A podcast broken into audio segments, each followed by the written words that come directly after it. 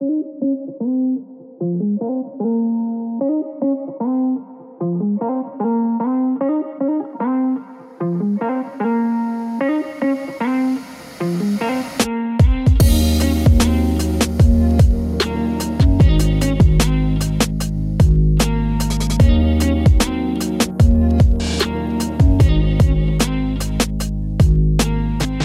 Welcome to Faith and Fable, a pastoral podcast that discusses common and often controversial topics from a biblical perspective. My name is Matt Miller. And I am Matt Henry. And how are you doing? Uh, fine. You weren't prepared for that. You thought no. we were going to jump right into eschatology. Well, it's been a couple weeks. That's why I thought we'd reintroduce ourselves to everybody. yes.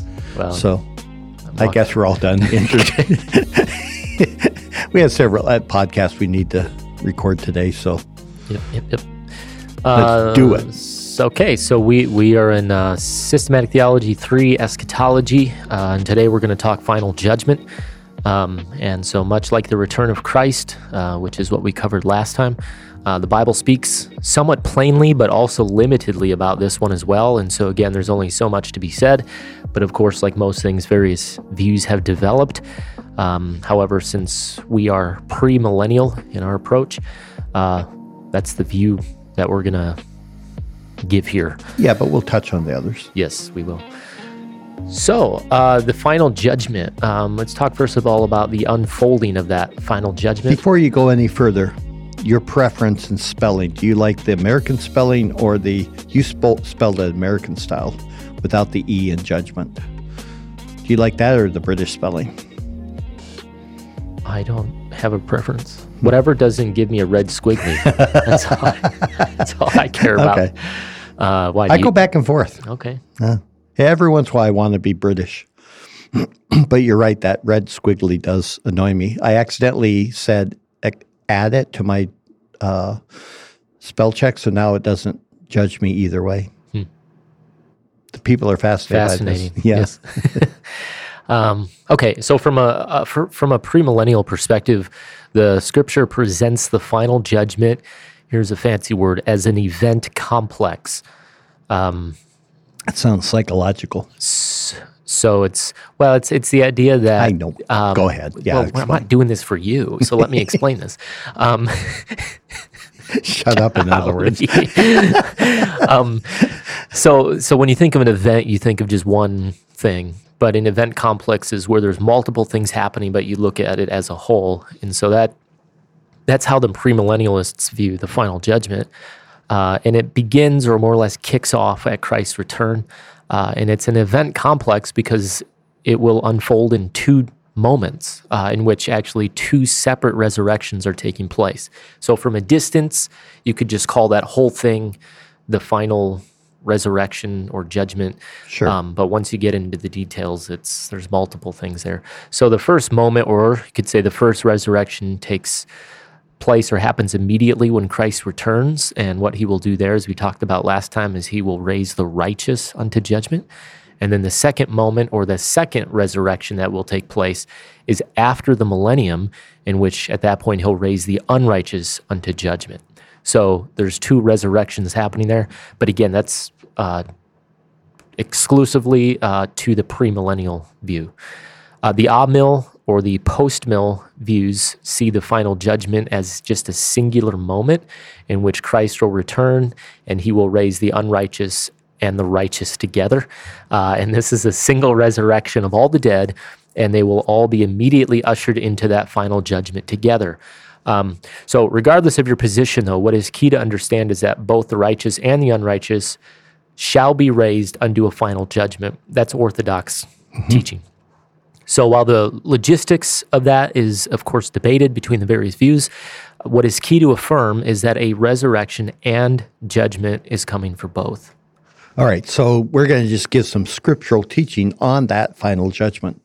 Uh, first of all, uh, we'll say the judgment has a fixed date in the future, and Christ himself is that great judge. So in Acts 17, verses 30 and 31, uh, Paul says on Mars Hill, therefore, having overlooked the times of ignorance, God is now declaring to men that all everywhere should repent, because he has fixed a day in which he will judge the world in righteousness through a man whom he appointed, having furnished proof to all men by raising him from the dead.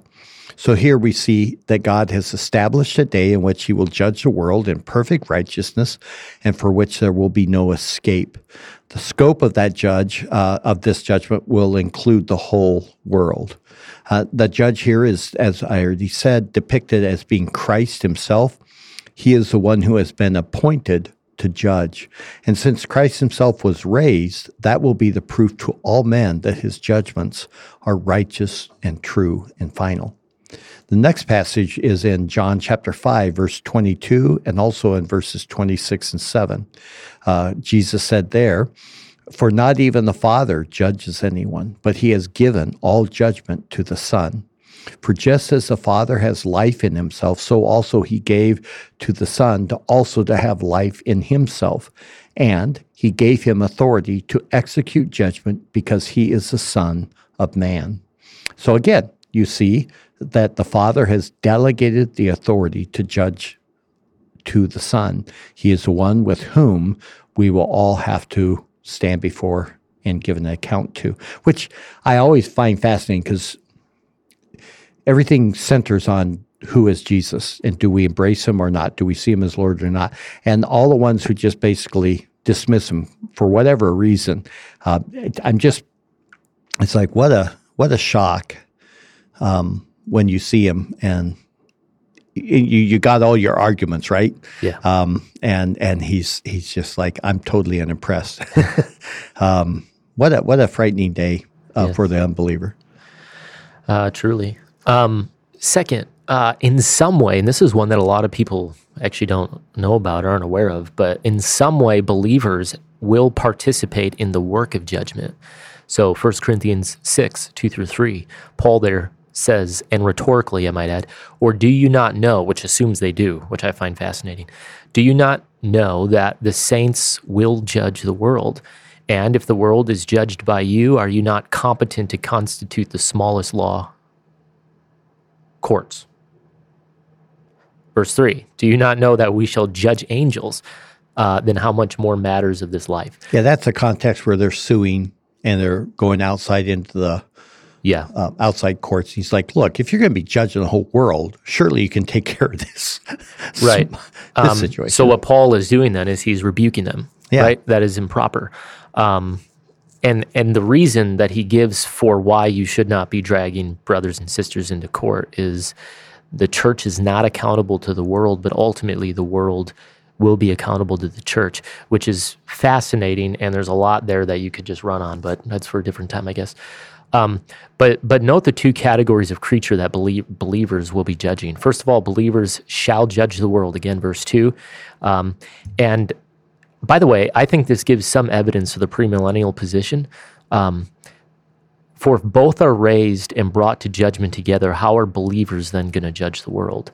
Um, the implication seems to indicate that believers have already been raised and already gone through judgment. And so in the premill view, this this has already happened before the millennium. So this judgment of the world is taking place now after the millennium. Yeah. Uh, it also shows a close connection between Christ and his body, which is the church. Uh, we already saw that Jesus is the judge, and yet here his people are included in this judgment in some way. It, it, it it really does. It's one of those that's fun to think about, though. What what does that look like? Right. Um, and then, second, uh, in verse 3, Paul states that believers will also judge angels. Now, that's very interesting. Um, we don't know what that actually will entail definitively. Uh, the question always is is is that speaking of unholy angels only? So, in other words, demons, uh, or does it also include holy angels who are going to be judged and and rewarded for their good works? Um, don't really know. I, I, think it seems best to see it only as unholy angels, uh, which are the demons. And the reason is because the unholy angels would, of course, parallel the unholy humans in verse oh, 2, which is the world. Yeah. Uh, but it is difficult to be too dogmatic on that. It, it's interesting, though, in that passage, you see then that that the two enemies of the church, the world and even the demonic realm, ultimately will, like everything else, gets flipped on its head. Um, you know, I, very fascinating. I, I think we again, I I think sometimes we try to push. This is not in our script, so I won't go anywhere with it. But um, an over over realized eschatology where we try to take something that's not yet now and we try to do it. Uh, the church is not in that position right now. Uh, that that that is waiting for the next stage, um, and something just to think through, uh, at, especially as we think through uh, our relationship to our governing authorities and stuff like that, where we we I think there's a lot of strength in the idea that there's different realms and the the state doesn't have the authority to step into the realm that belongs to the church. But I think there's also somewhat of a misunderstanding that the realm of the church is not a position of strength and authority in this age. Um, it's it's an age to come, but that that would be something yeah. we'd have to. Def- Which also brings in a lot of uh, just when you're thinking about how much the church keeps running to the secular ideologies in our day. Um, thinking of like CRT and yeah. social justice stuff. Um, it's like you realize that you're not accountable to the world, the world's accountable to you. And yet I have to imagine that there's a lot of displeasure coming to the heart of God because he sees his church trying to adopt the ideologies of the very thing that it's going to hmm. judge hmm. for pursuing those things. Yeah. and yet we're pursuing them, you know. Yeah. So so third thing, uh, Christians will themselves be judged. So in 1 Corinthians 3, verse 15, uh, if any man's work is burned up, he shall suffer loss, but he himself shall be saved, yet so through fire. Um, the context here is speaking of teachers within the church. The weak or, or bad teacher's work will be shown to be what it truly is in the end, for it will be burned up. Um, the key phrase for our purposes is this idea of suffering loss. It indicates that, um, it indicates that judgment involves some sort of reward. Um, and, and this is also something that how, how do you suffer loss, right? So while this passage is actually talking about teachers as a focus, it nonetheless depicts reward and loss thereof. Um, but again, a lot of questions of how do you suffer loss when Right. You're getting eternal life. So in 2 Corinthians 5.10, we also see it. Um, For we must all appear before the judgment seat of Christ, that each one may be recompensed for his deeds in the body, according to what he has done, whether good or bad. Again, the audience here is Christians. So the we in this passage is important when he says we must all appear before the judgment seat. And so as a result, this judgment seems to involve more than the idea of being in or out, or another way of saying that is saved or not saved. Further, since Paul includes the important prepositional phrase, according to what he has done, whether good or bad, we know he can't be talking about salvation or it would blow everything else out of the water. For Paul knows that salvation is by grace alone, through faith alone, in Christ alone. But here, since the ground of the judgment is our good works, not the finished work of Christ, this seems to be a judgment of reward or loss thereof. The, and, and Paul's explicit purpose in this passage is to provide the motive for faithfulness. He wants us to be courageous in doing good works. That's what he talks about in verse 6. And to have our ambition to be that which is pleasing to the Lord. He talks about that in verse 9. So his motive to encourage us toward faithfulness is our heavenly reward. So in some way, it seems there will be given degrees of reward. Again, this is not a judgment for salvation or condemnation. That's done. So there is something work about working for rewards. In fact, we're even told elsewhere to store up our treasure or reward in heaven. That's out of Matthew 6. Uh, so Gregg Allison says it this way. He says, This is unexplainable because we'll already be abiding at the very apex of perfection. Not only are we given the cake of salvation, but God puts all kinds of sweet frostings on it, the fullness of the fullness of joy. And again, maybe we can get into the nature of rewards and loss on on a separate sub podcast somehow. But um, yeah, how if you enter into eternity, into the new heavens and earth, what does it look like? Mm-hmm. Um, I got some suspicions, but that's all they are. They're all suspicions. Yeah. Yeah. Okay. Then, fourth of all, uh, uh, unbelievers will also be judged at this point. So, Revelation 20, 11 through 15 says, And I saw a great white throne, and him who sat on it, um, from whose presence earth and heaven fled away, and no place was found for them. And I saw the dead, the great and the small, standing before the throne, and books were opened. And another book was opened, which is the book of life, and the dead were judged from the things which were written in the books according to their deeds. And the sea gave up the dead which were in it, and the death and death and Hades gave up the dead which were in them, and they were judged, every one of them according to their deeds. And death and Hades were thrown into the lake of fire. This is the second death, the lake of fire. And if anyone's name was not found written in the book of life, he was thrown into the lake of fire. So here, unbelievers uh, are said to be judged according to their works. Uh, degrees of punishment will be meted out for them. Again, we see a judgment happening, as he says here, according to their deeds. Um, so we have no idea what this means or what this is going to look like, but it does indicate sort of a, a, a gradation in God's righteous penalty.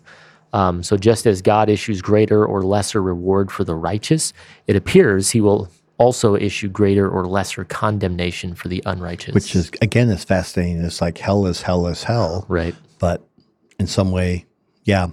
Uh, then fifth, angels will be judged. Uh, so in 1 Corinthians 6 3, do you not know that we shall judge angels? Now, we've already seen angels will be judged, that we'll be doing the judging. The point now to understand is this helps us understand the nature of the final judgment. It's not merely a judgment for humans, but also of creation. And that includes that whole unseen realm that God also has created. We need to remember humans are not the only part of his creation. We're, we're, simply another aspect of it. Humans hold a very special ranking in that we are the only part which bears God's very image, but we're not all there is.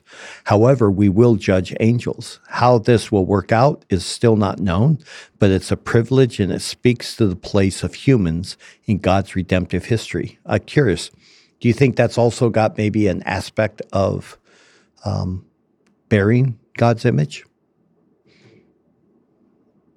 Yeah, uh, I, would have to imagine so. It's, yeah, I, I, just thought of that just as we were, and it's and it's not. I mean, what blows my mind is Christ has his resurrected body. So for eternity future, he will in some way be human. Yes, um, which is very weird yes. to think about. But uh, he didn't take on the image of the angelic. Yeah. Right. He he took on flesh, and so there's this this this weird new binding relationship between humanity and God. Mm-hmm. Um, so yeah, I, I, have to imagine it has to do with bearing the image. Hmm. You? Yeah, I oh. I, th- I know I think so too. I um I I think I I think the whole Imago Dei concept is it's it's frustrating because I think it's very um, fascinating what it is, but trying to nail it down is hard. But but here's just one of those things that the angels are so much more powerful and greater than us, and yet not forever. Um, at some point, they will be beneath us, and we will literally be in that position of judging. And you're like, that's just it's just crazy. And so I just think it's just another natural outflow of of that image. But hmm. Who yeah. knows? Uh, Again, it doesn't say, so we're guessing. Yeah. And I think that's the hard part about this whole thing is there's so many tempting ways that we can guess and talk and people get all excited about, but we have to be careful that we don't insert more than what the scripture actually is telling us. Um, it it's it gives some really tantalizing hints without ever telling us. So it's it's sufficient to know that we are yeah. in, made in His image, but what that means, He's not given to us. Yeah, at least right now. I think that'll be part of that. Is that Ephesians two that just talks about um, for all of eternity He will be unfolding the manifold mm-hmm. wisdom mm-hmm. to us of yeah.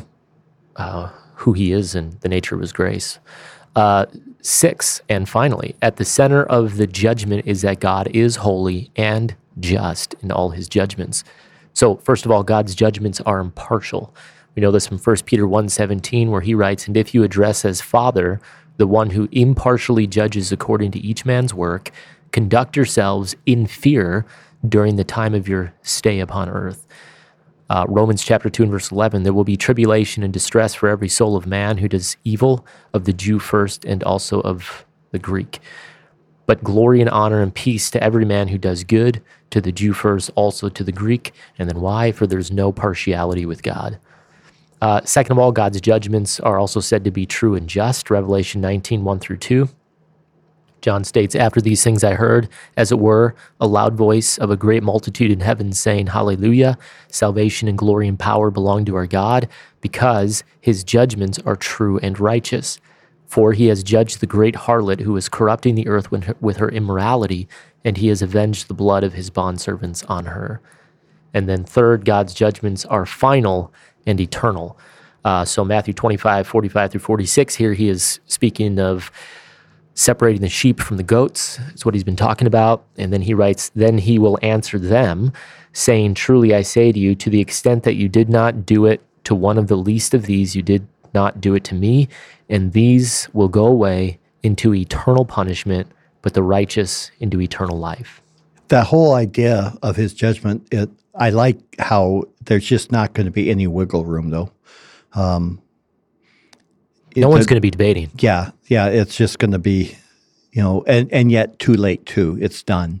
Um, so there are three contemporary challenges currently to the eternal conscious punishment of the wicked. So you saw that they will go in away into eternal punishment, the righteous into eternal life. So there are these challenges of, of what is exactly meant by that. These have occasionally reared their head in the history of the church, but they're primarily contemporary. The first is what is known as universalism, and that it simply says that all will be saved, even the most wicked. And support for that view uh, would come out of a passage like Romans 5:18. So then, as through one transgression there resulted condemnation to all men, even so through one act of righteousness there resulted justification of life to all men. And so the universalists take that parallel there in a very strict sense. They say, well, if the one transgression, the sin of Adam, resulted in condemnation for all, meaning every person who ever will be born, then the one act of righteousness, which was Christ's sacrifice, will result in justification for all. Again, everyone who was will ever be born. The problem, though, is that it ignores the context. And the verse that came before, which says this gift is applied only to those who will receive it, and not to uh, all who shall receive, and not all shall receive it. So the all in verse 18 is actually very important to define. The all is not all mankind, but all those who will receive the gift of eternal life. Yeah. Uh, classic example of a universalist is Karl Barth. Um, he developed a view of election that was very unhelpful. Yeah. Um, so, based on Ephesians 1 and many other passages, well, not many, but some other passages that he'll point to, he viewed election not as something which applies to individuals or necessarily even the church as a collective, but the the election there he said he argues is always talking about Christ himself for Christ is the elect one, in other words. So as a result, he reasoned that the whole of creation was redeemed by Christ because all of creation is in Christ. Um, and so as a result, since we're all now in Christ, in the end, all shall be saved, whether we believed in him or not. Um, so for Barth, the only reason to give the gospel was to just help people sort of subjectively experience God in this temporary life. But if it, I mean, it doesn't really matter because you'll end up in heaven anyway. That's the yeah. logical outflow. You just won't know that you're saved right now, right? And you're missing out on something now. Which, yeah, never mind. I yeah. won't go anywhere. So, at one level, if you read Barth, you you can appreciate his desire to exalt Christ and that whole union or participation with Christ language, but it's terrible theology that has very little support, and it's and and he's forced to ignore many passages that speak to the contrary. Right. So there. Oh, go ahead. Well, th- there's also a, a, theological position called the wideness of God's mercy. You ever heard of that one? Oh yeah, Billy Graham actually yeah, uh, okay. invoked it near the end of his life. Yeah. Um, the, the idea here is that God's love, His forgiveness, His mercy is so wide open that it will ultimately conquer all rebellious hearts. A version of that is seen in um, what hit evangelicalism by storm about 10 years ago. Was it Rob Bell's Love Wins? Um, there, there is a problem in emphasizing one of God's attributes over another. If it's just God is love, God is love, God is love, it completely ignores God is just, Yep. or God is wrath, or God is, you know. Um, so for the universalist, there is no hell. That's the bottom line. Uh, if there is, it is reserved only for Satan or his minions. Uh, in the end, all humans will be saved. They will be in heaven whether they believed in Jesus or not. And of course, that is very dangerous and very bad thinking. Yep. Um, then there's something called conditional immortality. Uh, some major tenets to this. Immortality belongs to God and God alone. Immortality is a gift, divine gift given to believers in Jesus Christ. Non believers at death will suffer for a time. That's the key. Will suffer for a time, receiving a punishment for their sins due to God's righteous judgment. However, they do not have the gift of immortality. Thus, they will cease to exist. The point then is that there is a conscious punishment for the wicked, but it's not an eternal conscious punishment. Again, almost no biblical support uh, for this, but it is a result really of philosophical thinking, and it all premises itself on that God alone is immortal. Right. Yeah. And then there's annihilationism, or or Yeah. yeah, uh, very similar to the previous one. Um, uh, again, the major tenets. At death, unbelievers will experience suffering and punishment for their sins, and then God will destroy or annihilate them. So there is conscious punishment, but not eternal conscious punishment. Uh, very similar to the previous one we just said, conditional immortality. However, this view is different in that it doesn't address the notion of immortality at all, whereas conditional immortality is driven by that whole concept of immortality. Uh, in conditional immortality, the unrighteous will die and endure God's punishment, but they will eventually fade away into a cessation of existence.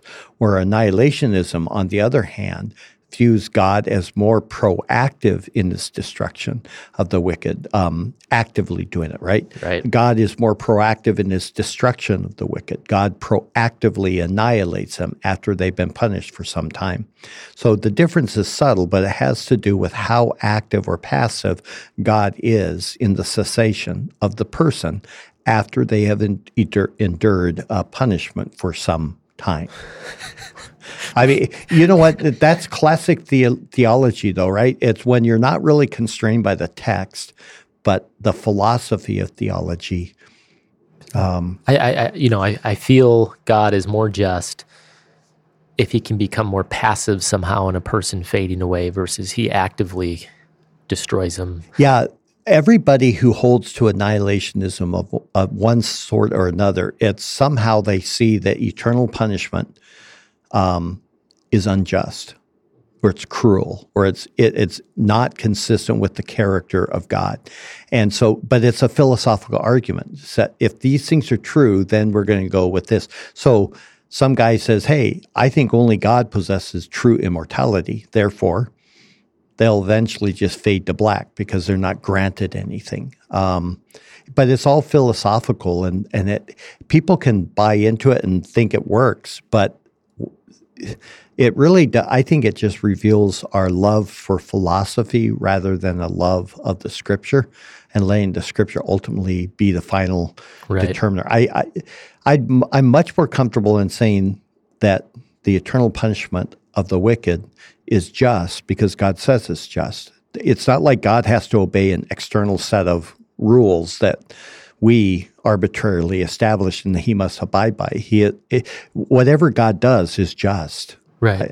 And Well, that's at the heart like, how it. hard is that? Yeah, is that, that's at the heart of it. Is um, my notion of justice? I need to make God square with. Yeah. So let's we're going to come up with this thing that makes him not out to be cruel and unusual in my perspective. And it's like you're not yep. defined there by God's true justice from His scriptures as He's revealed it. But Yeah, he does as in whatever he does, whatever pleases him. The scripture's clear about that, and yet we're really work hard at trying to not let him do whatever he wants to do. Yeah. Like we have a saying. right. Um, so, what's the biblical support for that position? Well, very little. Um, you got passages like Second Thessalonians 1 9, which says, And these will pay the penalty of eternal destruction away from the presence of the Lord and from the glory of his power. So, here the annihilationist is compelled to make sense of the idea of eternal destruction in that verse. Um, notice it's not eternal punishment or eternal penalty, but eternal destruction. And so as a result, they don't see it as conscious torment, but rather just simply a cessation of existence. Um, for a person is utterly undone or just destroyed. They cease to exist, they go away. Uh, but beyond that one verse, uh, where again, much is read into that single phrase, and many other passages must be ignored, biblical evidence, frankly, is scant. Um, so the greatest challenge to these views is Matthew 25, 45 through 46, which says, Then he, God will answer them, saying, Truly I say to you, to the extent that you did not do it to one of the least of these, you did not do it to me. And these will go away into eternal punishment, but the righteous into eternal life. Uh, so there you don't have the word destruction, but punishment. And note the parallels between eternal life and eternal punishment. Here it's not merely destruction, but actually punishment. Um, yeah, in other words, the destruction is in itself an, a state of eternally being punished, or or even uh, destroyed, uh, yeah. uh, uh which is versus a punctiliar that they will be go to destruction. That would be one thing, but eternal destruction is that you're always in the state of being destroyed, uh, which is actually a terrifying idea uh, that you're in a perpetual state of being undone. Uh, and that's the punishment. If that's yeah, it's a, it's the second death. So you're dead, but you're always dying. Yes, it's, that's my point. You know, yes, what's horrible. I mean, but you're you're separated from the God of life. You're he he will not grant that to you. Yeah. But but yeah, whew. yeah. So, w- w- theological warrant for these contemporary challenges again, how can God be perfectly loving and still send people to eternal punishment? Very common question. How can there be an eternal punishment for a temporary sin? That's another one. Uh, question is, is how shall we respond to that? Um, and some people have those as legitimate questions, um, honest questions, especially when you're wrestling with God or sure. you first came to faith. And and wisdom says you have to be sensitive. When you hear a person, there are those who are just being jerks and yeah. trying to argue, and there's others, like you said, they they have sincere concern. Yeah, yeah, they're trying to f- work this out, and you you can't answer everyone quite the same way because you have to be sensitive to why. Yeah. So it's a theological response of how can an all loving God send a person to eternal punishment. So that then you need to give a theological response, um, which means not overtly biblical. I, I mean, mm-hmm. making a distinction there, but um, I, how do you respond to that? First, that that assertion or that question ignores the fact that God is eternal Himself, and therefore infinitely and righteous, righteous and holy. Uh, and so, as such, the penalty must fit the crime. Since all sin is ultimately sin against an infinite being, the penalty therefore must be infinite. Second, the assumption here is that once a person goes to hell, they no longer sin. Um, but there is no biblical evidence um, that anyone in hell will all, all of a sudden just start loving God and cease from sinning. In fact, likely they're going to just hate him all the more and they're going to keep hating him. Uh, and so their eternal state will then therefore be one of just perpetual sin. So there you go, final judgment. Um, more could be said, I'm sure, but that's enough for now. Uh, next time we'll talk about final topic in theology, new heavens and new earth. Uh, until then, make sure to tune in, join the conversation. Let us know your thoughts on the final judgment. Don't forget to like, share, comment, rate, and review. Connect with us on Facebook and Instagram, and tell a friend.